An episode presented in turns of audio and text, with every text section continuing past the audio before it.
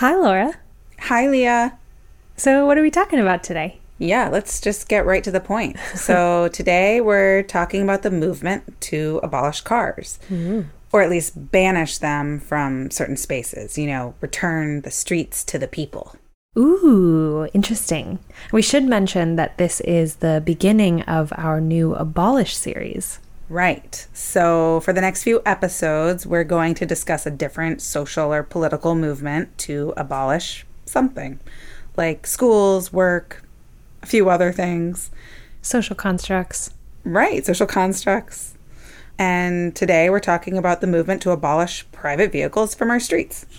Is this happening now? Are people banishing cars? Well, it's actually quite an old movement, and mm. a lot of people have been working on it for a long time. So, for several decades, people have been creating what they call pedestrian malls, and hmm. a lot of those didn't work out. The word mall really doesn't have that sort of like free spirited, return the streets to the people vibe. No, my God. I'm imagining like an indoor mega mall where you buy pedestrians. yeah. but the basic idea of having a place where people could gather on foot did work in a lot of places. In fact, there's a thriving one near my alma mater, um, UVA in Charlottesville, Virginia. Uh, there's mm-hmm. another one in Burlington, Vermont, another one in Ithaca, New York, Boulder, Colorado. The list goes on. Those all sound like university towns. Exactly which makes Berkeley, where our office is located or where the Edge is recorded, a prime candidate. And sure enough, there is a movement here to turn parts of Berkeley car free. And most notably, they're talking about a four block stretch, which is just south of the campus on Telegraph Avenue. Okay, so to distinguish the two, we're talking about making certain areas car free, not entirely eliminating cars from the world. right, right. Well, well, sort of. Um, I think the groups that are leading this fight see these locations as just the beginning of what could eventually become a much larger movement. So, increasingly, activists are seeing private cars as both a climate change concern, but also sort of an enemy of cities really thriving. Mm-hmm. So, yeah, while we're talking about just doing this in specific areas, the ambitions of the car free activists are much larger.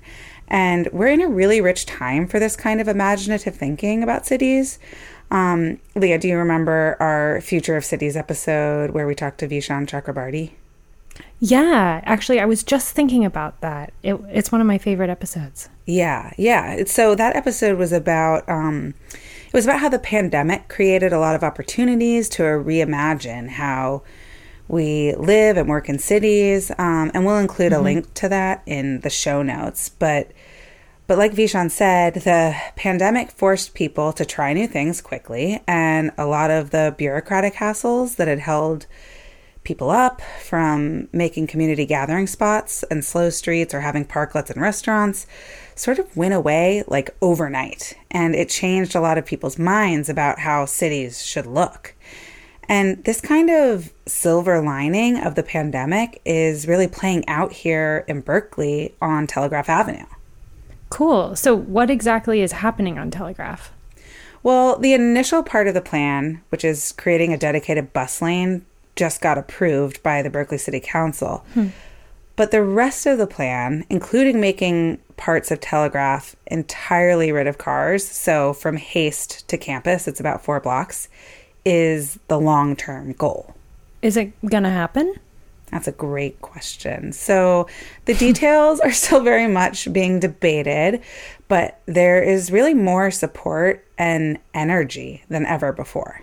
Laura, for any of our listeners who aren't super familiar with Telegraph Avenue, maybe we should explain what it is. Yeah, that's a that's a good point. Um, so, Telegraph is kind of a big deal around here. It's really seen as like the center of radical Berkeley. Um, it was ground zero for the free speech movement in the 60s, and since then, there's been a lot of activism and protest occurring on Telegraph. There are also like a lot of iconic Berkeley shops like Amoeba Records, uh, the Head Shop, Annapurna, and Moe's Books, which they've all been around forever. Um, and there are a bunch of restaurants and smoke shops and clothing stores, like really everything you name it. And it really has its own like unique culture. And Michael Chabon even wrote a novel about it. Well, if Michael Chabon wrote a novel about it, then say no more. Yeah, exactly. so, in a lot of ways, I guess then you could say that if radical change is afoot, it might start on Telegraph Avenue. This is The Edge, a podcast produced by California Magazine and the Cal Alumni Association. In this episode, we'll talk about the car free movement in Berkeley and across the nation. I'm your host, Laura Smith. And I'm your other host, Leah Worthington. Music out. oh, God. Okay. All right. So today I'm talking to Rigel Robinson and Sam Greenberg. Rigel is the Berkeley City Council member for District 7, which includes the campus and the area of Telegraph that we'll be talking about today. And he's also an alum, class of 2018. And Sam Greenberg is an urban studies and political economy student at Cal. And he's also the co founder of Telegraph for People, an advocacy organization pushing for a car free telegraph. So, first, starting with you, Sam, make the case for why Telegraph should be car free. So Telegraph is near campus and South Side specifically has the second highest pedestrian volume in the East Bay behind Oakland Chinatown. And uh, it is basically the gateway to campus. And pedestrian malls and just generally pedestrian streets are really successful in college towns. So the reason that we're really pushing for car free telegraph is because we think it's not only just a perfect candidate in terms of you know comparing it to other examples which we'd point to burlington vermont boulder colorado. We think just it, it is the best example we can think of of a, a college town that should have its you know main street for students pedestrianized. Because this is not just a place within town that a lot of students go to it's the place students pass through as well which i think is really unique. And and basically all freshmen are passing down telegraph to get to campus. It's kind of just how it works. Um, and and it is a currently crowded with cars. Um, and and really the street wasn't designed for cars. It was designed for streetcars uh, way back in the day. And we've kind of tried to force cars in as much as possible. And, and um, that makes it incredibly unpleasant to be on telegraph there is no outdoor seating um, there is no reason to stand around and people watch. There are very few spaces you could really call public spaces to sit around in. It's just you kind of file down the crowded sidewalks.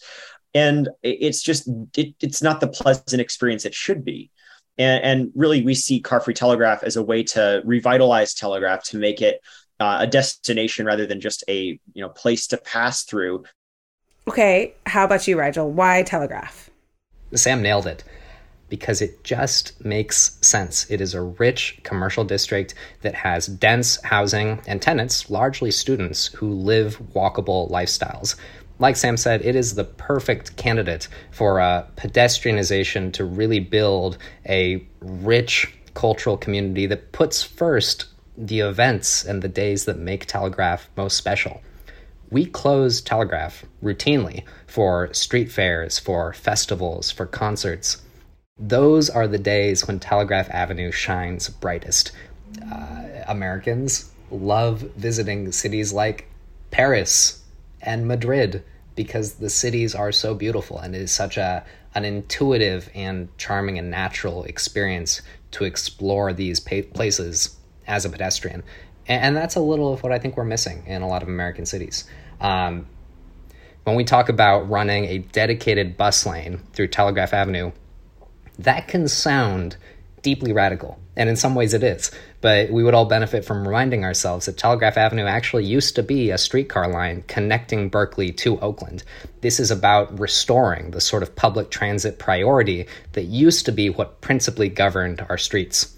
There is a movement happening all over the country to redesign streets around people, not just cars. And we have an incredible opportunity here to make Telegraph Avenue a beacon of that progress.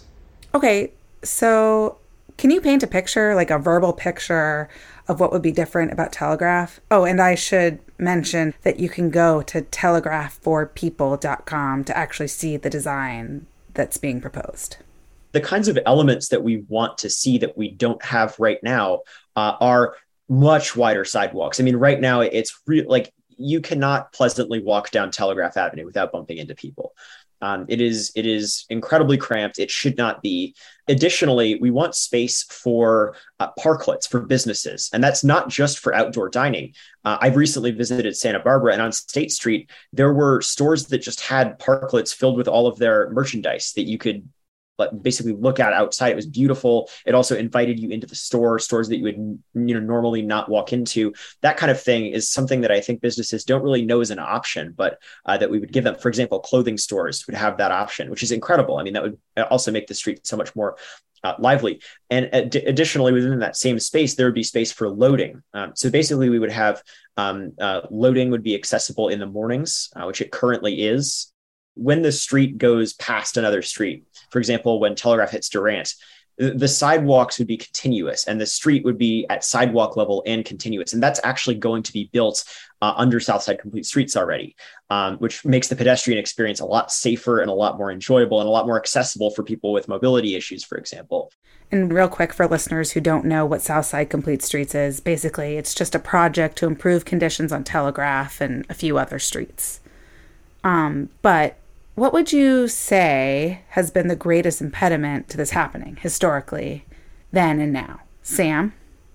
basically any time you want to redistribute street, space at all from from motorists to any other users basically anywhere um, in the united states there will be opposition from businesses and that's been the case in the past to car free telegraph like you know pedestrian mall proposals uh, that once again go back to the 60s. This is a very old idea.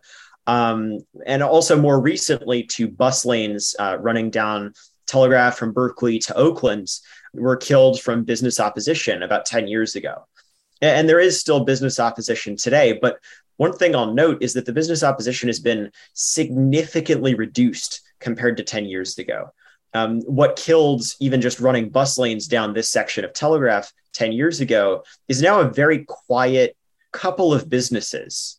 Um, we should mention real quick for listeners who don't know what Southside Complete Streets is. Basically, it's just a project to improve conditions on Telegraph and a few other streets. But what would both of you say has been the greatest impediment to this happening historically and now? Um, Sam, why don't you start? in a lot of places where they've started, for example, building protected bike lanes that take up parking, businesses are initially scared, but then they start realizing that people on bikes, people walking are their customers. And actually, the city did an analysis where they surveyed business owners and then they surveyed their customers on Telegraph in Southside. Um, a couple of years ago, and they found that business owners overestimated the amount of their their customers who arrive in cars, which is actually second to last, only ahead of arriving by Uber or Lyft really people on telegraph are arriving by bus they're walking they're biking it's interesting you know i think telegraph avenue has always been a symbol of change it's the home of the free speech movement it's the home of the center for independent living the first public curb cut in the United States. Uh, was on Telegraph Avenue. There's a little plaque commemorating it at Durant. It's the home of the, the Berkeley Free Clinic and and so much more. But across those decades, one thing hasn't changed, and that's the streetscape itself. Sam talked a little about the story of bus rapid transit in Berkeley from a little more than a decade ago in 2010, uh, which is deeply relevant today. This was a project that uh, the region was deeply invested in to build a stronger bus connection between the city of Berkeley and the city of Oakland along Telegraph Avenue to plan for the growth of both cities, to plan for the growth of the university. But the city of Berkeley killed that project for reasons that you know I think are easy to understand. You know, fears about parking loss, fears about the impacts of construction. But now looking back, it is so obvious how myopic and short-sighted that decision was that project would have been better for the region's economy. It would have been better for our emissions. It would have helped more residents choose to live car free lifestyles, and it would have been a spine that brought the East Bay together. And we passed up on that opportunity. So, Rigel, why do you think there's resistance to this kind of thing? A project like this is intimidating. Uh, we know there's a lot of anxieties on the avenue uh, from merchants and small business owners about it, and we we understand that. I think you know much of that comes from a really good place that we need to recognize. Construction is scary. If we're going to totally redo the street from storefront to storefront, that's going to be a, a significant event that's going to affect the avenue for for months, maybe a year. It's it's hard to tell. Uh, but my hope is that we can bring everyone along because I truly believe, like so many of these other projects, like Times Square, which was pedestrianized not so long ago, when this work is done, it will be impossible to imagine that it was different before, that we allowed cars to speed down Telegraph Avenue and that pedestrians only had so far to walk alongside each other, uh, and that we hadn't built the district around the merchants, around the street vendors, around the concerts and festivals that make it so special. It's a really inspiring future ahead of us. Uh, it'll just take a few million bucks in a couple years for us to get there. Realistically, what do you think? Could we see like a car free telegraph in 2025? Oh, that's a good number. I like that number. I, you know, I would be pretty thrilled with that number. Uh, you know, I think what's interesting um, as part of this conversation too is, uh, you know, the, the role of pilots and quick build approaches. I think there's absolutely a universe where we could have much more frequent, you know, effective street closures for private automobiles uh, before a final version of that is implemented. There's a lot of ways this could trickle out, uh, but we're hoping that uh, you know at least some of the streets will start construction next year, which is really huge. Mm-hmm. So, looking way forward in both of your careers and in your visions for the area or the world, where do you see this kind of thing going? What's the future look like? there are opportunities like this all over the country and, and all over Berkeley, frankly.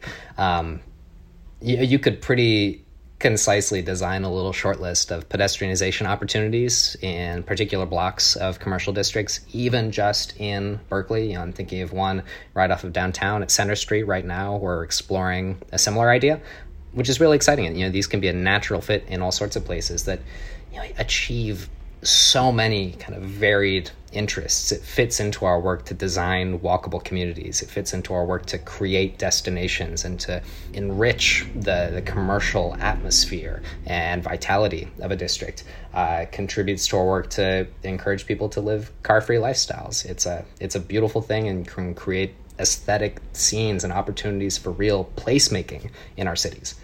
So my hope is that we can create a model that can be emulated and can be an inspiration for our own city and in other spots in town, but also for every other jurisdiction in the Bay Area, uh, for every other college town in the country that already has a dense, walkable community that would embrace a project like this. There's a lot of places this can go.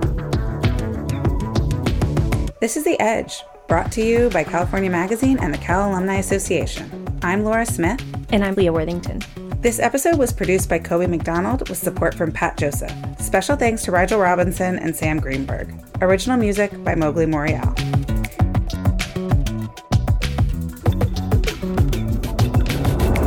Ooh, yeah. People. Blah, blah, blah, blah, blah, blah, blah.